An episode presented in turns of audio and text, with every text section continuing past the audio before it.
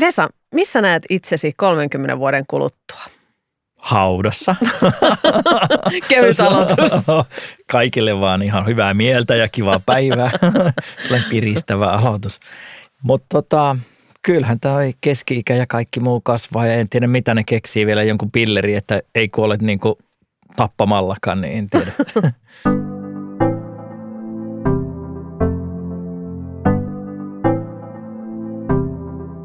Kuuntelet Front-podcastin kuudetta jaksoa. Tämän podcastin tarkoitus on kertoa, mihin sijoittajan kannattaa seuraavaksi katsoa, mihin voi yhä luottaa ja mitä kannattaa ajatella toisin.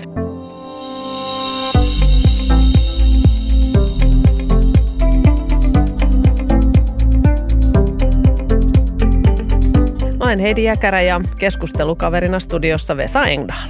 Jep, morjesta. Moi moi. Tällä kertaa hei keskustellaan väestön ikääntymisen ja maailman väestörakenteen muutoksen vaikutuksista talouteen ja sijoitusmaailmaan. Aloitetaan asian puiminen kotimaasta ja meillä Suomessahan on myös iso muutos käynnissä väestörakenteen suhteen. Ikääntymisen lisäksi Suomen väestö muuttuu myös taustoiltaan ja tavoiltaan yhä monimuotoisemmaksi. Suomalaisia on ehkä entistä vaikeampia niputtaa yhteen ryhmään. Monimuotoistuva väestö saattaa aiheuttaa ehkä tämmöistä jotain demografia-ahdistusta, eli tunnetta, että on vieras omassa maassaan ja kun toiset ei ajattelekaan ja toimi samalla tavalla kuin itse – Fakta on kuitenkin se, että väestöennuste osoittaa, että lähitulevaisuuden suurimmat väestölliset haasteet liittyy Suomessa ikärakenteen muutoksiin. Alle 15-vuotiaiden lasten ja 15-64-vuotiaiden työikäisten määrä alenee samanaikaisesti, kun taas yli 65-vuotiaiden määrä kasvaa. Suomi vanhenee Euroopan nopeinta tahtia. Miten me ratkaistaan Vesa se, että meillä ei ole tarpeeksi työikäistä porukkaa pitämässä tämän yhteiskunnan rattaita pyörimässä? Joo, sä oot kyllä ihan oikeassa. Näin se vaan taitaa mennä, että tota, kaksi ratkaisua, josta toinen tuntuu sellaiselta, että se ei ole toteutumassa, mutta sehän olisi tietysti se, että alettaisiin ihan hulluna lisääntymään, että pitää, pitää alkaa tällainen niin kuin kanit suosioon. Pitää muuttaa käytöstapoja. Tai sitten tota, se toinen vaihtoehto on tietysti se, että sitä työikäistä väestöä tarvitaan ja sitä sitten pitää tuoda muualta. Eli mm hoidetaan se sitten vaikka maahanmuutolla ja siirtolaisuudella. Siinä tapauksessa tietysti tämähän on poliittisestikin paljon tunteitakin herättävä asia, Kyllä. siirtolaisuus, mutta fakta on se, että Suomen työikäinen väestö tulee tulevina vuosina ja koko väestö tulee tulevina vuosikymmeninä supistumaan, jos meillä ei ole siirtolaisuutta. Ja tietysti mun, mä itse olen ajatellut niin, että se olisi sitä parempi, mitä enemmän tänne saataisiin hyvin koulutettua, osaavaa ulkomaalaista väestöä, joka sitten voisi aika nopeastikin kontribuoida – talouteen ja, ja, ja hyvinvointiin. Ja heistä saataisiin kelvollisia kunnollisia veronmaksajia, jotka sitten tota, pystyisi elättämään vanhenevaa väestöä ja Toki viimeistäänkin sitten siirtolaisuuden myötä se toinen sukupolvi on yleensä se, joka on, pystyy kunnolla integroitumaan valtaväestöön ja yhteiskuntaan ja kontribuoimaan talouteen, mutta kyllä me sitä siirtolaisuutta tarvitaan, jos halutaan Suomen väkiluku siellä suunnilleen viidessä puolessa miljoonassa pitää tulevina vuosikymmeninä ja välttyä työikäisen väestön reippaalta supistumiselta. Meillä nimittäin on sellainen asia kuin huoltosuhde, eli se kuinka paljon meillä on työikäisiä ihmisiä elättämässä lapsia ja toisaalta vanhuksia, niin se suhde on muuttumassa aika nopeasti heikompaan suuntaan. Mm. No itse asiassa nyt kun avasit jo vähän tuota huoltosuhdetta, niin tässä tämän aiheen yhteydessä puhutaan usein myös kestävyysvajeesta. Mm, avaa vähän sitäkin termiä, että mitä, mitä tarkoitetaan kestävyysvajeella ja, ja vielä voisit tuosta huoltosuhteestakin mainita okay. lisää. Eli huoltosuhteellahan tarkoittaa sitä, että kuinka paljon meillä on lapsia ja vanhuksia suhteessa työikäiseen väestöön. Käytännössä se suurin luku tarkoittaa sitä, jos nyt karkeasti peilataan, että kuinka monta työikäistä meillä on elättämässä yhtä lasta tai vanhusta eläkkeellä olevaa. Ja tänä päivänä Suomessa suhdeluku on sellainen, että meillä on 1,6 työtä tekevää ihmistä jokaista lasta ja eläkeläistä kohti. Ja tämä luku on suhde on heikkenemässä siihen suuntaan, että toivottavasti se ei mene ihan yhden suhde yhteen, että jokaista työntekijää kohden on elätettävänä yksi lapsi mm. tai eläkeläinen, mutta ö, jos ei mitään tehdä ja, ja, ja jos ei siirtolaisuutta olisi, väestökehitys jatkuu sellaisena, mitä se nyt on ennustettu, niin hyvin lähelle sitä lukua päädytään. Ja toinen sitten tämä, mistä puhuit kestävyysvajeesta, niin se taas liittyy siihen, että ikääntyminen, väestön ikääntyminen, niin se rasittaa julkista taloutta. Eli se aiheuttaa julkiselle taloudelle toki menoja ja julkinen talous velkaantuu. Eli kestävyysvaje on käytännössä se terminä kuvataan sitä, että valtio velkaantuu mm. ikääntymisen takia. Ja Suomessa tämä kestävyysvaje tulevina vuosina ja vuosikymmeninä sen arvioidaan olevan noin vuositasolla noin 4 prosenttia suhteessa bruttokansantuotteeseen, eli noin 10 miljardia euroa vuodessa. Meillä on tällainen kestävyysvaje, joka tarkoittaa sitä, että 10 miljardilla valtio velkaantuu lisää joka vuosi väestön ikääntymisen takia. Ja se sisältää tietysti eläkemenoja ja terveydenhuollon ja vanhusten hoidon, hoivapalveluita ja muihin ikääntymiseen liittyviä kustannuksia sitten. No, mitäs tota ainakin Suomessa, jos puhutaan nyt syntyvyysluvuista sitten vielä, niin, niin ainakin Suomessa alhaisesta syntyvyydestä ollaan oltu huolissaan jo pitkään. Ja huoli taitaa olla kyllä vähän yhteiseurooppalainen, sillä vaikka maailman väkimäärä muuten kasvaa, niin EU-maiden osuus siitä supistuu. Joo, jos Suomeen, ja tästä syntyvyydestä vielä jonkun verran sanoin jo Suomesta, niin otetaan kotimainen esimerkki. Siis meillähän oli suuret ikäluokat heti silloin toisen maailmansodan jälkeen, ja silloin syntyvyys oli korkeimmilla. Ja puhutaan tällaisesta kokonaishedelmällisyysluvusta. Tarkoitetaan sitä, että kuinka monta lasta keskimäärin naispuoliset ihmiset valtakunnassa saa. Mm-hmm. Ja silloin toisen maailmansodan jälkeen niin oli nämä isot ikäluokat 47-48 vuosina, niin keskimääräinen syntyvyys oli tuollainen kolme ja puoli uh-huh. lasta per Joo. nainen. Ja se oli 1960 se oli 2,7 ja nyt se on enää 1,4 tänä Tulee päivänä. Tulee rapiste alaspäin. Joo, jälleen kerran päästään tällaisen niin kuin tähän samaan vastauksen, että no mistä sitten turvataan se niin. väestön tota, uusiutuminen ja väestömäärä ja no ollaan siinä muuttoliikkeessä niin, ja, ja, ja siirtolaisuudessa ja, ja, ja maahanmuutossa. Yksi tietysti, että no onko sillä nyt niin väliä? Joku kysyy, että no mitä väliä sillä niin on? Mutta on sillä. Kyllä sillä on, koska niin kuin talouskasvu muodostuu kahdesta tekijästä. Ja bruttokansantuote, kokonaistuotanto, se muodostuu kahdesta tekijästä. Mm-hmm. Työpanoksesta ja tuottavuudesta. Eli käytännössä talouskasvu on yhtä kuin työpanoksen muutos kertaa tuottavuuden muutos. Ja sitten pitäisi olla hirveästi sitä tuottavuutta ja tuottavuuden kasvua, jos ajatellaan niin, että talous kasvaa siitä, tai saadaan talous kasvaamaan siitä huolimatta, että väestö supistus ja työikäinen väestö laskisi. Että se yhtälö nyt ei ihan niin kuin toimi. Mm.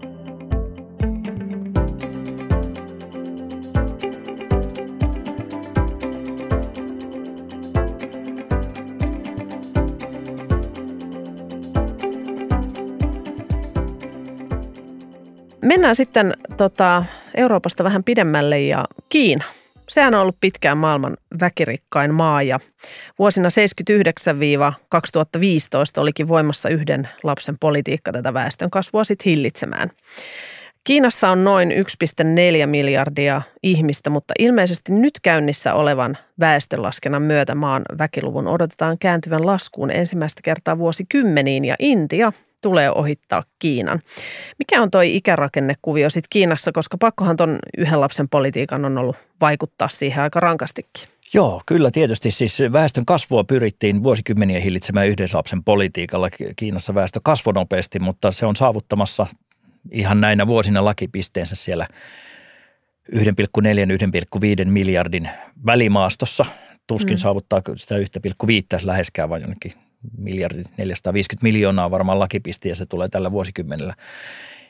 Ja nythän yhden lapsen politiikasta on luovuttu ja siihen ei ole enää oikeastaan mitään tarvetta. Mä sanoisin näin, että aikanaan yhden lapsen politiikka rajoitti Kiinan talouskasvua, mutta nykyisin Kiinassa jopa niin kuin varsinkin kaupungeissa niin kannustetaan perustamaan perheitä, mutta kun pariskunnat ei halua lapsia. Niin, se taitaa olla se nykypäivän ongelma. Se on enemmänkin niin tämä näin. Mm.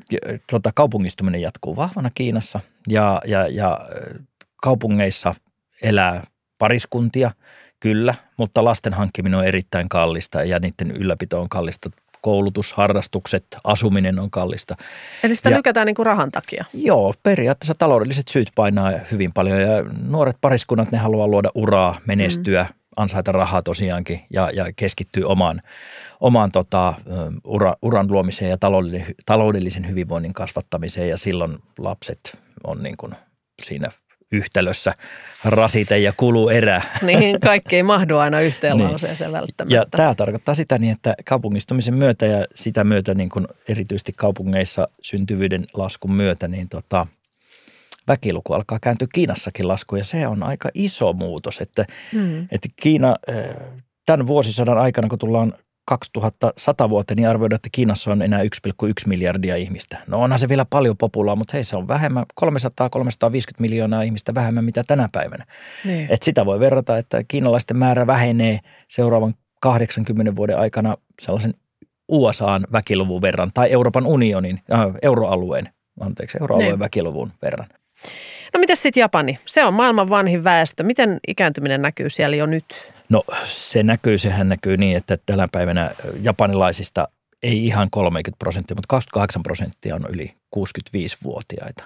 Japanilaisia on nyt tällainen 127 miljoonaa suunnilleen, niin tämän vuosisadan loppuun mennessä Japanin väkilukuun arvioida, että se on supistunut kolmanneksella 85 miljoonaan vuoteen 2100 mennessä. Kolmanneksella se on aikamoinen pudotus mm, on. Onko samalla... se samasta syystä sitten kuin Kiinassa justi, että, että keskitytään siihen uraan ja jätetään Kyllä. ne lapset niin kuin sinne Nimenomaan. Siis siellä on niin, hamaan että tulevaisuuteen. Syntyvyys on laskenut dramaattisesti Japanissa erityisesti niin kuin nuoret pariskunnat ei homma lapsia. Ne, se on kallista.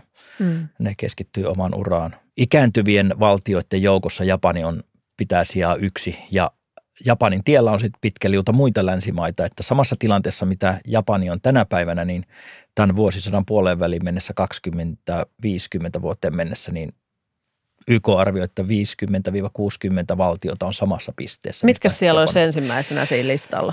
Italia tulee kakkosena, 23 mm-hmm. prosenttia yli 65 Siellä on paljon nonnia. Päivänä. Kyllä. ja Portugali, Saksa tulee neljäntenä ja Suomi on siellä viisi. Meillä on Oho. globaalissa mitassa, eli meillä on 21 prosenttia tällä hetkellä, eli viidennes väestöstä yli 65-vuotiaita. Että... No mutta hei, pyörähdetään maapallolla vielä yhteen maanosaan ja Afrikkaan. Se on siis maailman nuorin maanosa. Kerro vähän, mikä siellä on homman nimi, jos mä en ole väärin ymmärtänyt siellä sitä nuorta kansaa sitten taas niin kuin piisaa. No joo, nyt mennään sitten ihan toiseen suuntaan, että kun me ollaan puhuttu siitä, niin että väestö ikääntyy, väestön ikääntyminen on globaali ilmiö. Mutta sitten on alueita, jossa väestö ei ikäänny, vaan itse asiassa väestön kasvu on kova ja väestön nuorenee. Me tuossa kahta asiaa sivuttiin, että länsimaissa sekä väestön ikääntyminen että aika monissa maissa myös väestön supistuminen on, on se haaste ja työikäisen väestön ö, määrän pieneneminen. Et ne on niin kuin yleisiä haasteita länsimaille. Mutta sitten kun mennään tuonne Afrikkaan, niin se suunta onkin ihan päinvastainen. Väestö nuorenee ja työikäinen väestö kasvaa ja kokonaisuudessaan väestö kasvaa ja kasvaakin vauhdilla. Mm. Japanissa alkaa olla äh, niin kuin mediaani-ikä, keski, keski-ikä, niin tota, lähempänä 50, 48, 49 vuotta, Suomessa 43, 44. Niin Afrikan maissa, siis valtaosassa, mm. keski-ikä on 20 tienoilla tai vähän alle. Et me puhutaan niin kuin top tenistä, niin maailman nuorin valtio, tai, tai sanotaanko nuorin populaatio, niin se löytyy tuolta Nigeristä. Siellä oli siis keski-ikä 15,3. 15! 15, nehän on ihan teinejä. Ne on ihan junnuja. Sitten kakkosena tulee Uganda, pikkasen 16, Mali 16, Malawi 16,5. Eli Afrikan maista niin kuin alle 20 mediani-ikäisiä valtioita, missä niin kuin populaatio on mm. todellakin keskimäärin alle 20, niin löytyy iso määrä. Ja tämä ei tule muuttumaan, koska se populaatio kasvaa, niin se itse asiassa myös samalla nuorenee Nuortuu. siinä matkan varrella. Entisestään. Eli Afrikka on maailman nuorin manner. Ja, ja koko Afrikan mantereen tota, mediaani-ikä on, on, on pikkasen alle 20. Se taitaa olla tänä päivänä 19, jotakin. Mutta al, pik, karvan verran alle 20. Joo, pikkasen on erinäköistä. Et se on ihan sitten erinäköinen. Ja väestön Joo. kasvu on hurja. Tänä päivänä Afrikassahan on tuollainen 1,3 miljardia ihmistä. Mm. 2050 taulussa on melkein tuplasti se määrä, eli 2,5 miljardia. Just. 2100 vuonna Afrikassa ennakoidaan olevan 4 miljardia ihmistä. Eli kun puhutaan väestön kasvusta, globaalisti väestö kasvaa edelleen, mutta se väestön kasvu tulee korostuneesti Afrikasta mm. ja, ja tota, sitten toisaalta keskisestä Aasiasta. Ja, ja Intia on tietysti yksi siellä, mm. mutta muutamat muutkin keskisen Aasian valtiot. Ja tänä päivänä meitä ma- maailmassa on ihmisiä tuollainen – 7,8 miljardia, niin kyllä YK arvioi, että tuohon vuosisadan puoleen väliin mennessä 2050 vuoteen mennessä, niin meitä on karvan verran alle 10 miljardia. Eli melkein 2 miljardia meitä vielä tulee lisää tässä seuraavan 30 vuoden aikana. Ollaan siellä jossakin 9,7 miljardin lukemissa sitten. Eli globaalisti väestö kasvaa, mutta väestökasvun lähteet on siellä Afrikassa Just. ja keskisessä Aasiassa. Kyllä tuossa niin kuin jollain tavalla tulee rajat paukkuu jossain kohtaa Joo, vastaan. sitten kun me mietitään, että tämä on, nämä on nyt niitä, me ollaan jälleen megatrendien äärellä. Mm. Me ollaan megatrendistä puhuttu tässä noin kun useammankin meidän podcastin ajan. Ja tämä on nyt, niin kuin, nyt ollaan yhden megatrendin keskiössä maailman väestörakenteen muutos. Meillä on globaali ilmiö väestön ikääntyminen, mutta sitten on muutamat alueet, joilla väestö ei ikäänny, vaan se nuorenee. Ja sitten on toisaalta niin kuin väestökasvu vielä edelleenkin. Niin. Joskin me puhutaan sitten teollistuneissa maissa, monissa Euroopan maissa ja jopa Kiinassa – ja tietysti Japanissa etunenässä siitä, että väestömäärä on saavuttanut lakipisteen ja kääntyy ihan näinä vuosina tai seuraavan 10-20 vuoden kuluessa laskuun.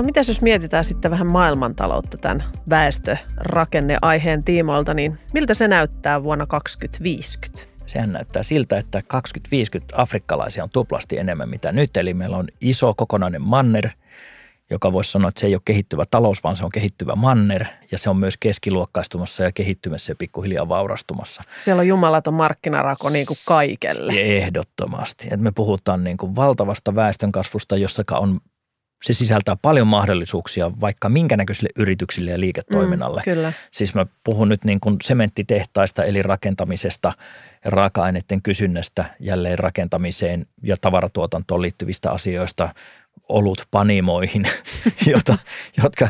Ei jotka pidä muuta, unohtaa niitä. Ei pidä unohtaa, niihin, niihin on aikaisemminkin viitattu kyllä, jossakin kyllä. kohtaa, mutta tällainen niin kuin viihdepuolikin, niin tota, sitä vaan, ne on, ne on aika hyviä sijoituskohteita nimittäin ollut. Ja. Ja sitten vielä tähän niin. globaaliin talouteen. No sitten niin. länsimaissa, niin. länsimaissa meillä tietysti on se, että Euroopassa, Euroopassa väkiluku kasvu, tota, kasvu on taittunut jo pitkä aikaa ennen 25, eli 20-50 vuotta siis. Eli, eli meillä tota, Euroopassa väkiluku on supistumassa, se on jo vanhentunut, eli meillä se rajoittaa talouskasvua. Meidän potentiaalinen talouskasvu on ehdottomasti niin kuin hitaampi, mitä ehkä tänä päivänä talouskasvu. Yhdysvallat on maailman kolmanneksi suurin talous Kiinan ja Intian jälkeen. Ja edelleenkin Kiina ja Intia kasvaa vahvasti, vaikka Intiassa, no anteeksi, vaikka Kiinassa väestö onkin kääntynyt jo laskuun, mutta se on silti niin kuin huomattavasti korkeampi potentiaalinen talouskasvu, mitä, mitä USAssa – ja maailmantalouden painopiste on kertakaikkisesti siirtynyt sitten tuonne Aasiaan, etunenässä Kiinaan, mutta myös Intia on noussut mm. niin kuin suureksi taloudeksi ja koko Kaakkois-Aasia on, voisiko sanoa niin kuin aivan, aivan eri tavalla keskeisessä asemassa globaalissa ne. Niin. taloudessa, mitä se on edes tänä päivänä, vaikka se merkitys on jo tänään kasvanut, niin se tulee en, entisestään huikealla tavalla niin. lisääntyä. Ja siitähän me puhuttiin itse asiassa viime jaksossa oikeastaan aika lailla. Aika lailla, just Siihen näin. painottuen. Hei, palataan vielä sen verran vanhempaan väestöön, että onko oikea olettamus, että eläkeläiset on nyt varakkaampia kuin koskaan ennen? Kyllä se näin menee. No palvellaanko heitä tarpeeksi? Tämän päivän eläkeläisyys on kuitenkin pikkasen toista kuin Joo. vaikka sata vuotta sitten. Kato, eihän siihen ole herätty vielä jos jäädään eläkkeelle tuossa 65 hujakoilla, jotkut vähän aikaisemmin, jotkut vähän myöhemmin, niin se porukka on aika hyvä kuntosta. Ne kuule jaksaa. Parhaimmat vetää maratonia tuolla noin. Niin. Eli tota, se on, se on, se on niin kuin kuluttava iso väestöryhmä. Vauras jolla, Ja vauras, jolla on mm. varallisuutta, jolla on rahaa käytettävissä, jolla on kohtuullisen hyvät eläkkeet, mutta erityisesti sitä kertynyttä varallisuutta, jota voidaan nyt sitten niin eläkevuosina käyttää ja vapaa-aikaa runsaasti. Mm. Ja kun jos kuntoakin vielä piisaa, ja, niin mitä se porukka tekee? No ne pelaa golfia ja ne matkustelee ja niin. käy museoissa ja tekee mitä ihmis, ikinä niin kuin, reissaa, harrastaa niin. ja kuluttaa palveluja – No mennään sitten oikeastaan suoraan sitten tässä, kun olet nyt luetteletkin tuossa, niin, niin sijoittajan näkökulmasta tähän teemaan. Niin kuin mainitsit jo, niin hoivaala on tosi ilmeinen äh, sijoitusmahdollisuus, mutta mutta tosiaan kun puhutaan sitten tämmöisistä viriileistä eläkeläisistä, jotka kaipaa niin kuin niitä aktiviteetteja vielä, niin mitä muuta sijoitusmahdollisuuksia niin kuin tähän väestön ikääntymiseen niin, voi sama, olla? Sä mainitsit tämän obvious casein niin Mm. sanotusti, eli, eli ilmiselvästi ne terveydenhuolto ja vanhusten hoivapalvelut on niin kuin, ehkä se niin kuin, ää, selvin ja ää, näitäkin yhtiöitä on paljon pörssilistattu ja mä muutaman nimen tuohon laitoin itsekin ylös. Acadia Healthcare tai Stars Surgical tai, tai tota, Tenet Healthcare tai Fate Therapeutics. Mutta sitten on tämä toinen, mihinkä ehkä vähemmän kiinnitetään huomiota, että itse asiassa tämä, vanho, tämä on niin kuin suunnattoman suuri kulutuspotentiaali sisältyy tähän ikääntyvään väestöön ja se tulee sitten tästä matkailusta, harrastamisesta, vapaa-ajasta. Ja siellä nyt on ihan sellaiset helpot nimet kuin vaikka TripAdvisor, Booking.com tai Expedia. No ne nyt soittaa jo sitten Ja kelloa. Niitä, niitä me nuoremmatkin ollaan käytetty, Mm. mutta näitä palveluja myös sitten ikääntyvä väestö tulee käyttämään kasvaneen vapaa-ajan myötä. Ja sitten sellaisia yhtiöitä oli nostettu pinnalle tai esille. Mä katsoin tuosta yhtä sellaista listausta, mikä tuli vastaan kuin Marriott Vacations, eli Marriott hotellit Mhm, ja, mhm. ja, ja Hilton Grand Vacations, eli Hilton-ryhmä. Mhm. On näitä muitakin hotelliryhmiä Niin, ö, tota, pörssilistattuina. Travel Leisure, no Callaway Golf, golfvarusteet, joo. Soittaa Fila. kelloa. Resort Mhm. Trust tai Healthpeak Properties on niin kuin, tekee asuntoja tai Niin, kyllä. tällaisia loma-asuntoja tai vanhusten Joo, joo. asuntoja pitkin maailmaa. Ja sitten on iso juttu myöskin tämän ohella vielä rahoitus ja vakuutus. Eli vaikkapa sellaiset yhtiöt kuin Swiss Life tai Allianz tai Amundi, Sun Life Financials, China Pacific Insurance tai China Life Insurance, ää, MetLife, iso, todella iso vakuutusyhtiö, Mm. Avanza, Samsung Life, ää, Prudential Financial, näitähän löytyy läjäpäin, Joo, jotka joo. on sitten näissä sijoitus- ja vakuutusratkaisuissa mukana ja myös niin kuin vapaaehtoisen eläkesäästämisen Mm. piirissä toimii. Eli, eli nämä, ne on, nämä, nämä on varmasti ne kolme neljä suurinta merkittävintä niin kuin, Joo. äm, tota, kokonaisuutta tai alaa, sektoria, segmenttiä, missä sitten nämä niin kuin, ö, ikääntyminen näkyy tai mihinkin- mikä hyö, mi, Mm. mitä toimialoja hyödyttää ikääntyminen. Ja toki sitten myöskin ö, ihan tavaramyynnin puolella sellaiset tuotteet, mitä on vähän vanhemmille Mm. ihmisille suunnattuja. Ihan pikkuinen niin kuin tällainen funny fact, No, että esimerkiksi Japanissa niin tänä päivänä vanhusten vaippoja myydään enemmän kuin lasten vaippoja. Eli homma on siitä. kääntynyt päälaille. Näin se menee. No hei, suomalaiset elää terveenä jopa ennusteitakin pidempään ja sitä myötä myös niin kuin eläkeen nostaminen on luonnollinen vaihtoehto tähän kestävyysvajeeseen. Ei pohdita kuitenkaan tätä eläkeen nostamista sen enempää, mutta mietitään mieluummin eläkesijoittamista. Mikä sun näppituntuma on? Onko ihmiset herännyt ajatukseen, että kun itse jää eläkkeelle, niin olisi kiva, jos pystyisi vielä ne hyvät aktiiviset eläkevuodet elää kovin paljon siitä työvuosien elintasosta tinkimättä esimerkiksi nauttimalla sijoituksien tuomasta turvasta ja siitä ekstra rahasta. Sijoittaako ihmiset yhä enemmän ne eläkevuodet mielessään? Mä luulen, että siihen on herätty. Ainakin siitä on yritetty puhua ison ääneen. Näin se menee, että tota, omilla vanhemmilla vielä, niin, niin se eläke määräytyy lopputyövuosien keskimääräisien palkkatulojen mukaan ja siinä lopputyövuosina se palkka oli yleensä aika korkea ja, ja sitten siitä laskettiin ne keskiansiot viimeisistä työvuosista ja sen mukaan palkka, tuota, eläke määräytyi ja se taisi olla 60 prosenttia siitä loppuajan palkasta. Et, et se suhteessa siihen niin kuin lopputyövuosien palkkaan, niin se eläkeetuus oli varsin korkea. No mulla se nyt ei tule todellakaan olemaan enää niin paljon kuin se määräytyy tänä päivänä elinkaaritulon mukaan, eli kaikkien niiden työvuosien mukaan, mitä on tehty ja siitä sitten sitä eläkettä kertyy. Ja kun mä katson sitä laskelmaa, ensinnäkin ei jäädä enää 60 tai 63-vuotiaana, Niin, pitää ei. sitten 65 tai 67-vuotiaaksi painetaan hommia ja sitten katsellaan, että mitä käteen jää sen jälkeen se eläkeetuus ei ole kyllä niin et, hyvä, että jos niin kuin todella jaksas raattaa tiivi, tiiviisti nämä loppuvuodet, niin ehkä sellainen 45 prosenttia saattaisi olla niin kuin mm. nykyisestä palkkatasosta se lopullinen eläke, mutta kuitenkin niin kuin alle puoleen tulot. Niin, että kyllä sitä on pakko olla siellä niin, niin kuin sit muuallakin sitä, sitä säästöä. on hyvä minkä... olla säästö, mm. säästössä, koska sitten se on aikamoinen yllätys, kun jää eläkkeelle, niin sitten pitää kustantaa koko se vapaa-aika ja kiva olisi tehdäkin jotakin. Niin, sä oot vielä terve ja hyvässä ku- niin. kuosissa ja fiilistä olisi niin kuin matkustella niin. ja harrastaa ja Ja jos ei ole mitään asioita. jäänyt sukan varten niin. eikä ole ehkä niin kuin oma eläkettään tai siitä, säästänyt osin, niin sitten ei ole kyllä mitään rahaa niin. käyttää ikävuosina. No mutta hei, onko olemassa jotain esimerkiksi väestörakenteeseen sijoittavia rahastoja? Kyllä on joo. Niitä löytyy. Sijoituskohteita voi tietysti itsekin haalia, mutta helpommalla pääsee, jos ottaa jonkun rahastoja. Mä voin vaikka heittää muutaman niin kuin no sellaisen, nämä ei ole aktiivisesti managerattuja rahastoja, mutta nämä on niin kuin ETF-jä, mutta toki osakekoreja, mitkä niin kuin, mihin on koottu niitä yhtiöitä, jotka hyötyy väestön ikääntymisestä. Eli esimerkiksi BlackRockilla on tällainen Aging Population ETF, missä on noin 300 yritystä eri toimialoilta. Nimenomaan siellä on vakuutusta, rahoitusta, matkailua, näitä harrastusyhtiöitä ja, ja, ja sitten tota, terveydenhuoltoa ja terveydenhuoltoalan innovaatioita ja ties mitä. Niin 300 yhtiötä ja ne on yhdessä paketissa. Eli siitä saa aika hyvän kokoelman jo globaalin hajautuksen tällaiseen sellaisiin yrityksiin, jotka hyötyy väestön ikääntymisestä. No sitten tota, BlackRockilla on toinenkin, joka on nimenomaan keskittynyt tähän healthcare-puoleen, eli, eli terveydenhuoltoon, Healthcare Innovations, joka on tietyllä tavalla tällainen niin kuin siitä väestön ikääntymisteemasta hyötyvä. Ja Deutsche Bankilla niillä on tällainen X-Trackers ETF-perhe, jossa on World Healthcare ETF olemassa. Ja nämä kaikki on sen tyyppisiä, jotka sitten kyllä ajan saatossa hyötyy. Ja, ja siellä sisällä tässä osakekorissa olevat yritykset hyötyy tästä väestön ikääntymisen trendistä tai megatrendistä paremminkin sanoen.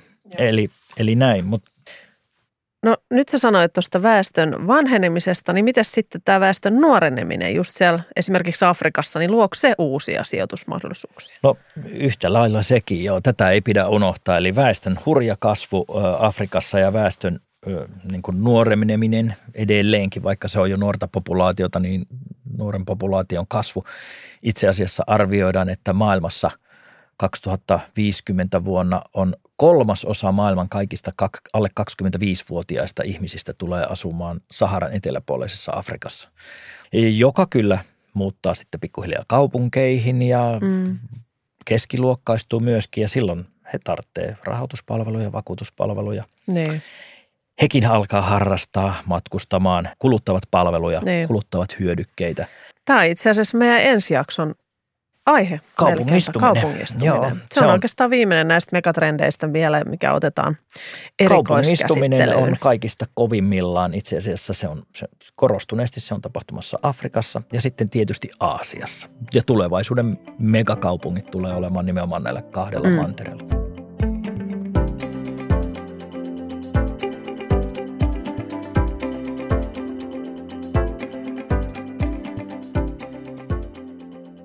Otetaan hei viimeisenä osiona tähän jaksoon taas tämä tuttu, mitä tulee mieleen osio. Oh my God. Eli mä heitän sanoja ja sä heität lyhyen vastauksen. Let's go. Mm. Syntyvyys. Lisääntykää ja täyttäkää maa. Monimuotoistuva. Ää, maailma. Sitten keski-ikäisyys. Siinäkö me nyt sitten ollaan? Tässäkö tämä oli tämä tarina? Tässäkö tämä oli?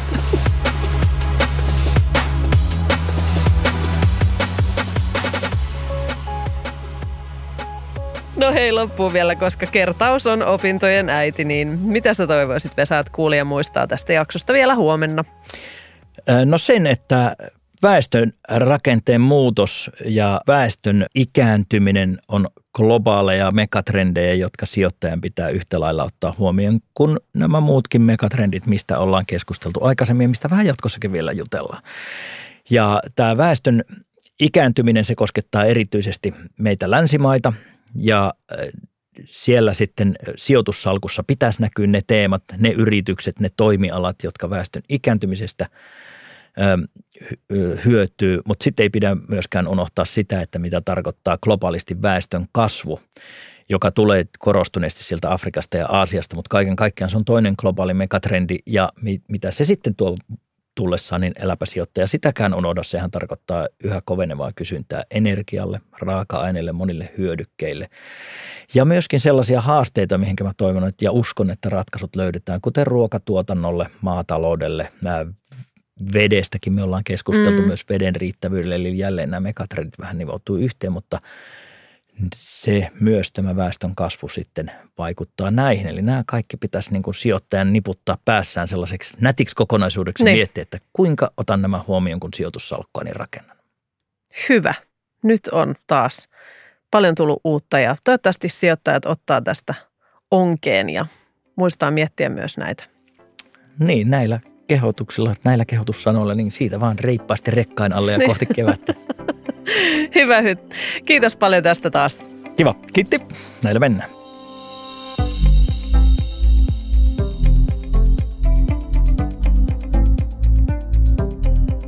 Kuuntelit Front-podcastia.